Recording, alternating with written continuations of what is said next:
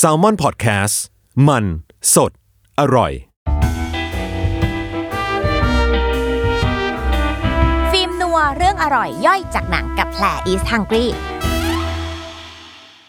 โดนัทการลงทุนของลูกผู้ชายสู่ความสำเร็จของขนมแป้งทอดที่มีรูตรงกลาง และนี่คือฟิล์มนัวเรื่องอร่อยย่อยจากหนังกับไลซ์ฮังกี้รายการที่จะหยิบเอาเมนูอาหารจากหนังซีรีส์การ์ตูนที่ทุกคนชื่นชอบเอามาบอกเล่าให้หิวไปด้วยกันค่ะ และ EP นี้เรายังคงอยู่นะคะกับคนหิวก็วิวได้ และเมนูในวันนี้ของเราคือโดนัทจากซีรีส์ที่เรตติ้งดีที่สุดนะคะในเกาหลีปี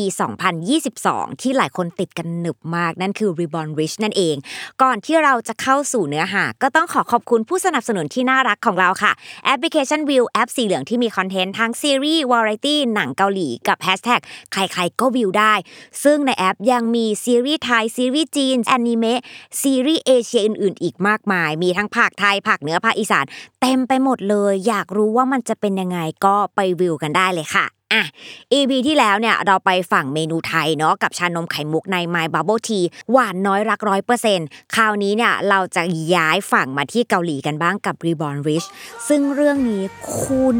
เนื้อหามันแซ่บมาก ใครที่ดูนะ คือเหมือนจะมีความซาดิสในตัวเล็กๆอะเพราะว่าหนังมันจะเครียดมาก แต่มันมันจนไม่สามารถหยุดดูได้จริง ๆอะเรื่องย่อเป็นยังไง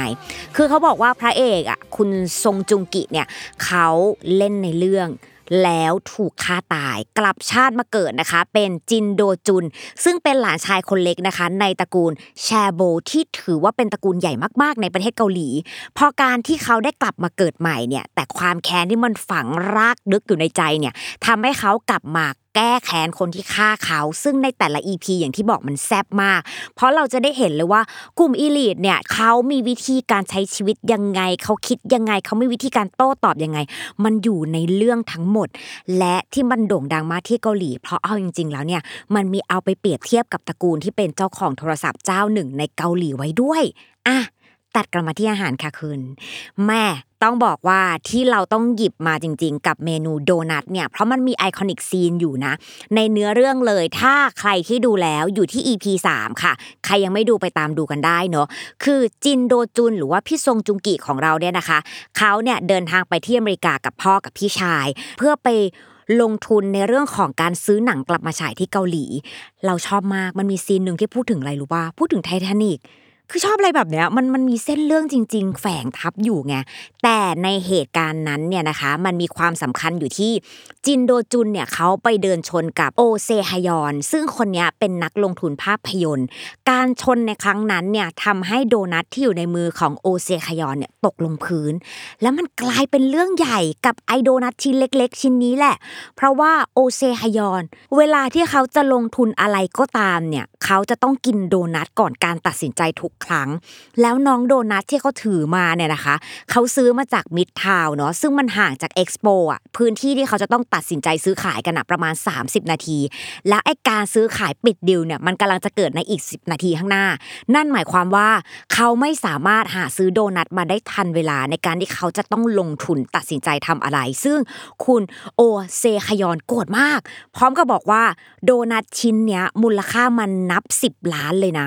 มันไม่สามารถที่ที่จะมาหาซื้อทดแทนกันได้ แล้วคุณไม่สามารถที่จะเอาโดนัทชิ้นใหม่มาให้ทดแทนให้ฉันได้ ในเรื่องเขาไม่ได้ feel นี้นะนี่แฝงความโกรธไปเพราะว่าเอาจริง ๆ เล่าไปเล่ามาก็เริ่มหิว และคิดดูสิว่าถ้าคนมันกำลังหิวอะ แล้วของกินมันตกลงไปอะความโกรธมันจะทวีคูณนะคุณ และอันเนี้ยมันไม่ใช่ความหิวอย่างเดียวมันเป็นเรื่องแบบ เรื่องเงินทองเรื่องเส้นตายเรื่องการลงทุนด้วยอะนี่มันก็คือหนึ่งซีนที่เกิดขึ้นเนาะในอีพีที่ 3 ของ Reborn Rich ไอตัวเราเนี่ยพอเห็นแล้วก็รู้สึกว่า เฮ้ยจริงๆ แล้วเมนูธรรมดาทั่วไปพอมันเอามาวางไว้เนี่ยในเนื้อเรื่องแบบเนี้ยมันทำให้เห็นว่าจริง ๆ บางทีโดนัทเนี่ยมันอาจจะไม่ได้เป็นโดนัทเท่านั้นก็ได้นะ อะพอคิดแบบนี้แล้วเนี่ย เราก็เริ่มอยากจะรู้ที่มาที่ไปของเมนูนี้แล้ว แล้วพอไปค้นคว้าโอ้โหคุณ มันไม่ใช่แค่โดนัทจริง ๆ ด้วยอะเพราะว่าประวัติศาสตร์ของแป้งทอดที่มีรูอะมันอยู่ในประวัติศาสตร์ของมนุษยชาติเลยนะเอ้ยขนาดนั้นจริง ๆ คือถ้าพูดแบบย้อนกลับไปมันมีหลายชนชาติมากๆที่เขาพูดถึงเมนูโดนัทอะยกตัวอย่างใครบ้าง ชาวกรีกโรมัน อันเนี้ยเขาก็มีการพูดถึงน่าจะเป็นชนชาติแรก ๆ เลยที่แบบพูดถึงการทำแป้งทอด แต่เขาจะมีแป้งทอดที่เป็นรสเผ็ด ไม่ได้เป็นรสหวานเหมือนในยุคปัจจุบันเนาะแล้วก็ต่อมาเป็นชาวเยอรมันในยุคศตวรรษที่ 14 อันนี้ก็จะคล้ายกับชาวกรีกโรมัน เป็นแป้งทอดรสเผ็ด ส่วนชาวอาหรับอันนี้มีวัฒนธรรมการทอดแป้งสาลีน้ำมันเหมือนกัน แต่ชาวอาหรับเนี้ยเขาจะแต่งรสด้วยรสชาติหวาน ไม่ได้เป็นรสชาติเผ็ดเหมือนกับชนชาติอื่น ๆ ส่วนชาวอังกฤษอันนี้มีการงัดหลักฐานขึ้นมาว่าฉันนี่แหละคือคนที่คิดเรื่องของโดนัทเป็นชนชาติแรกๆเพราะว่ามันมีตำราอาหารที่เขียนไว้ในปีศตวรรษที่ 18เนอะเขาบอกว่าบารอนเนสแห่งฮาร์ตฟอร์ดเชอร์มีการระบุถึงขนมที่ชื่อว่าโดนัทโดนัทอันนี้มันจะสะกดไม่เหมือนโดนัทปัจจุบันมันแบบสะกดว่า doughnut เลย เออ แล้ววิธีการทำเหมือนกันค่ะ คือเอาแป้งสาลี น้ำตาลเนย ลูกจันทน์ป่นยีสต์ไข่ไก่เอามาผสมกันหมัก แล้วก็ไปทอดในน้ำมันหมูอีกทีหนึ่งซึ่งเขาบอกที่มาที่ไปลักษณะนี้มันคล้ายกับโดนัทชัดๆ อะ ชาวอังกฤษเขาก็เคลมมาแล้วนะว่า เขาเป็นต้นกำเนิดของโดนัทแต่คุณมันมีอีกหนึ่งชนชาติที่ไม่พูดถึงไม่ได้ เพราะอาจถ้าเอาตัวแพรเป็นบรรทัดฐานนะเราอะรู้สึกว่าเรามีภาพจำเมนูโดนัทกับชนชาตินี้มากๆ นั่นคืออเมริกาค่ะ เพราะอะไรคุณตำรวจ FBI สายสืบอเมริกา ทำงานเมื่อไหร่เขาต้องมีกาแฟกับโดนัทอยู่ในมือ เนี่ยมันเป็นภาพจำของเราเลย และพอเข้ากลับไปค้นน่ะสตอรี่ฝั่งอเมริกันแน่นมากอยู่นะ อะเดี๋ยวเล่าให้ฟัง เริ่มแบบนี้เราจะขอแยกเป็นช่วงเนาะมีช่วงต้นช่วงกลางและช่วงปลายช่วงเริ่มต้นเนี่ยต้องบอกว่ามันไม่ได้เกิดในพื้นที่ของอเมริกาค่ะ เขาบอกเลยว่าโดนัทเนี่ยเป็นขนมพื้นเมืองของชาวดัตช์ ชื่อว่า olykoek เป็นขนมแป้งทอดคลุกน้ำตาล ซึ่งยังไม่มีรูตรงกลางเหมือนกับปัจจุบันนะ อะอันเนี้ยเป็นช่วงเริ่มแรก แล้วก็เข้าช่วงที่ 2 คือช่วงอพยพค่ะ ในศตวรรษที่ 17 ชาวยุโรปเนี่ยเขาจะอพยพไปที่อเมริกาเนาะซึ่งอันเนี้ยเราพอจะรู้เรื่องของประวัติศาสตร์กันอยู่แล้ว โดยส่วนใหญ่เนี่ยชาวยุโรปเขาจะเข้าไปในพื้นที่ของชาวนิวอิงแลนด์ คือเป็นพื้นที่ที่อยู่ที่ประเทศสหรัฐอเมริกา มี 6 รัฐด้วยกันค่ะ มีเวอร์มอนต์มีแมสซาชูเซตส์โรดไอแลนด์คอนเนตทิคัตนิวแฮมเชียร์แล้วก็รัฐเมน พอการที่เขาไปอยู่ในพื้นที่เหล่านั้นเนี่ยเขาก็ได้นำขนมชนิดนี้ไปด้วย ผ่านนักแสวงบุญชาวดัตช์นะคะ ซึ่งเขาก็จะขนมชนิดนี้เนี่ยเอาไปประกอบพิธีทางศาสนา และที่ชื่อว่าโดนัทเนี่ยอาจจะเป็นเพราะว่าณตอนนั้นเนี่ยเขามีการทำขนาดเท่าลูกวอลนัทแต่ ไม่มีรูและไม่มีถั่วเป็นส่วนประกอบเลย อันนี้เป็นข้อสันนิษฐานนะทุกคนในช่วงของอบพยพ พอมาช่วงที่สามอันเนี้ยฉันขอเรียกว่าช่วงเดบิวต์เออ เป็นช่วงกลางของยุคศตวรรษที่ 18 ประมาณปี 1847 เขาบอกว่า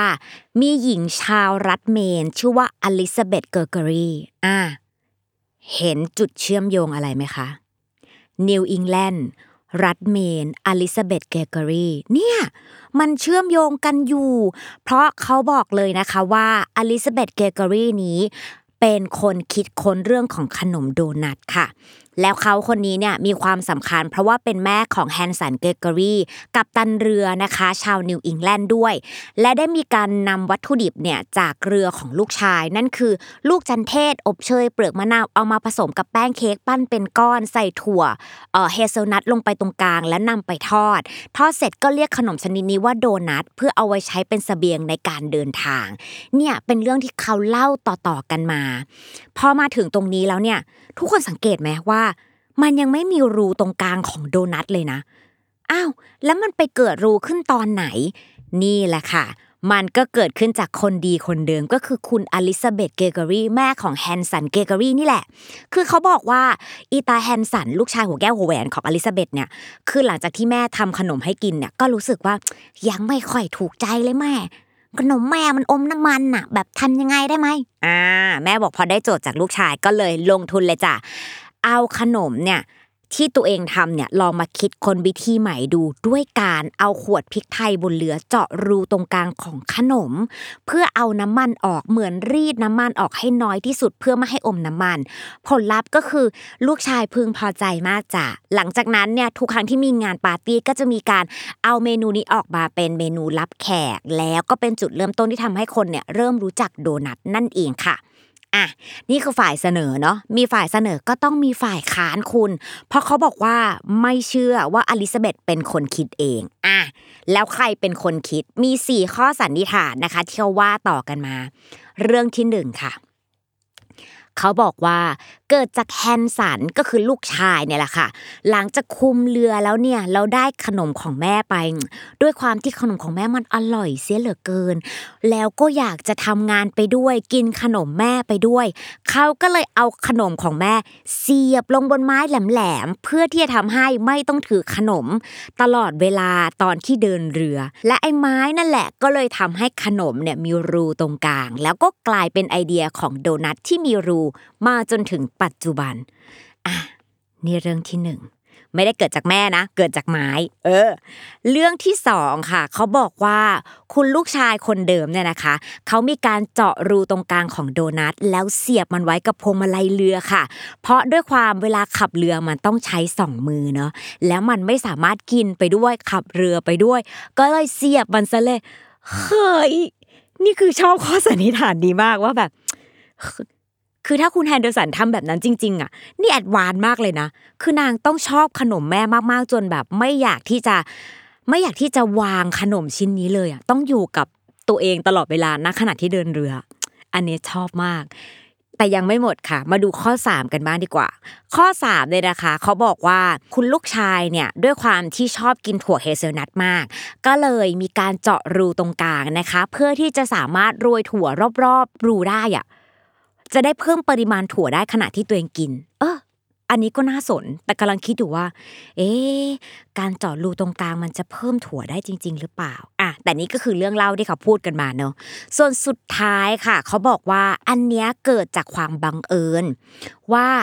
ณขณะที่อลิซาเบธกำลังทำอยู่นี้เนี่ยฝาขวดพริกไทยเนี่ยมันดันตกลงไปในแป้งขณะนวด มันก็เลยได้ไอเดียการทำขนมแป้งทอดที่มีรูตรงกลางแล้วก็กลายมาเป็นโดนัทในยุคปัจจุบันนี่แหละ แต่ทั้ง 4 ข้อค่ะ ไม่สามารถบอกได้จริงๆว่าที่มาที่ไปของการที่ทำให้โดนัทมันมีรูเนี่ยมันเกิดขึ้นจากอะไร แต่ เราย้อนกลับมาดูที่เหตุผล คือเราต้องบอกเลยว่าขนมโดนัทมันมีปัญหาจริงๆเนาะตรงที่ถ้าขนมมันชิ้นใหญ่เนี่ย เวลาที่เราทอดลงไปในน้ำมันเนี่ยไอ้ตรงกลางเนี่ยมันจะทำให้ความร้อนเข้าไปไม่ถึง แล้วเมื่อไหร่ก็ตามที่ความร้อนเนี่ยไม่ได้อุณหภูมิ วัตถุดิบนั้นจะอมน้ำมันทันทีอะนี่ก็คือเรื่องนะคะที่เขาเล่าต่อๆกันมา บอกไม่ได้จริงๆทุกคนว่าอันไหนมันเป็นเรื่องจริงไม่จริง เพราะว่ามันเป็นเหตุการณ์ที่เกิดขึ้นในตั้งแต่สมัยศตวรรษที่18เนาะแต่แต่ถ้าเราย้อนกลับมาดูที่หลักเหตุผลสำคัญ เรารู้สึกว่าสิ่งเนี้ยมันคือนวัตกรรม จริง ๆ เพราะถ้าย้อนกลับไปเรื่องของค้าหากรรม เออ ในทางของการทำครัวแล้วเนี่ย การที่คุณจะทอดอะไรสักอย่างหนึ่งเนี่ย ถ้าน้ำมันมันไม่ได้อุณหภูมิที่ถูกต้อง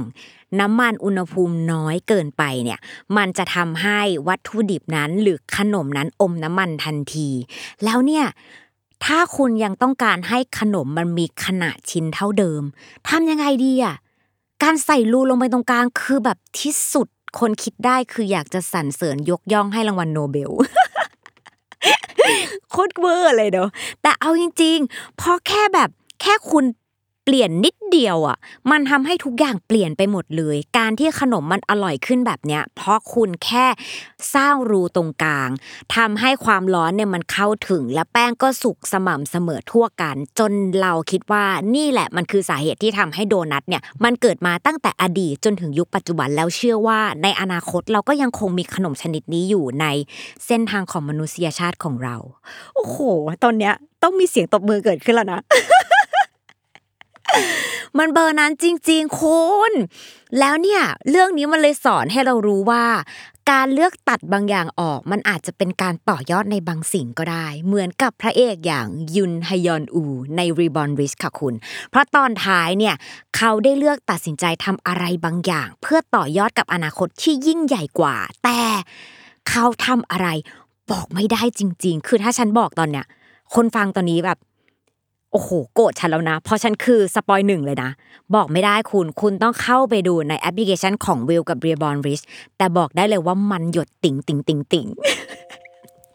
ใช้คำว่ามันหยดเลยอะเออ เบอร์นั้นจริง ๆ เข้าเกร็ดส่งท้ายกันบ้างดีกว่าค่ะ อันนี้แพรเอามาจากเพจดูซีรีส์ให้ซีเรียสเนอะเขาบอกว่าสัญลักษณ์การลงทุนของประธานโอเซฮยอนเนี่ยที่ต้องกินโดนัทก่อนการลงทุน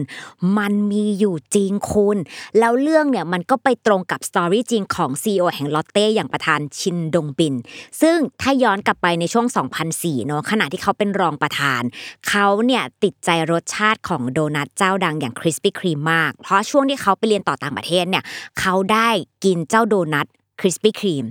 แล้วพอกลับมาที่เกาหลี คุณ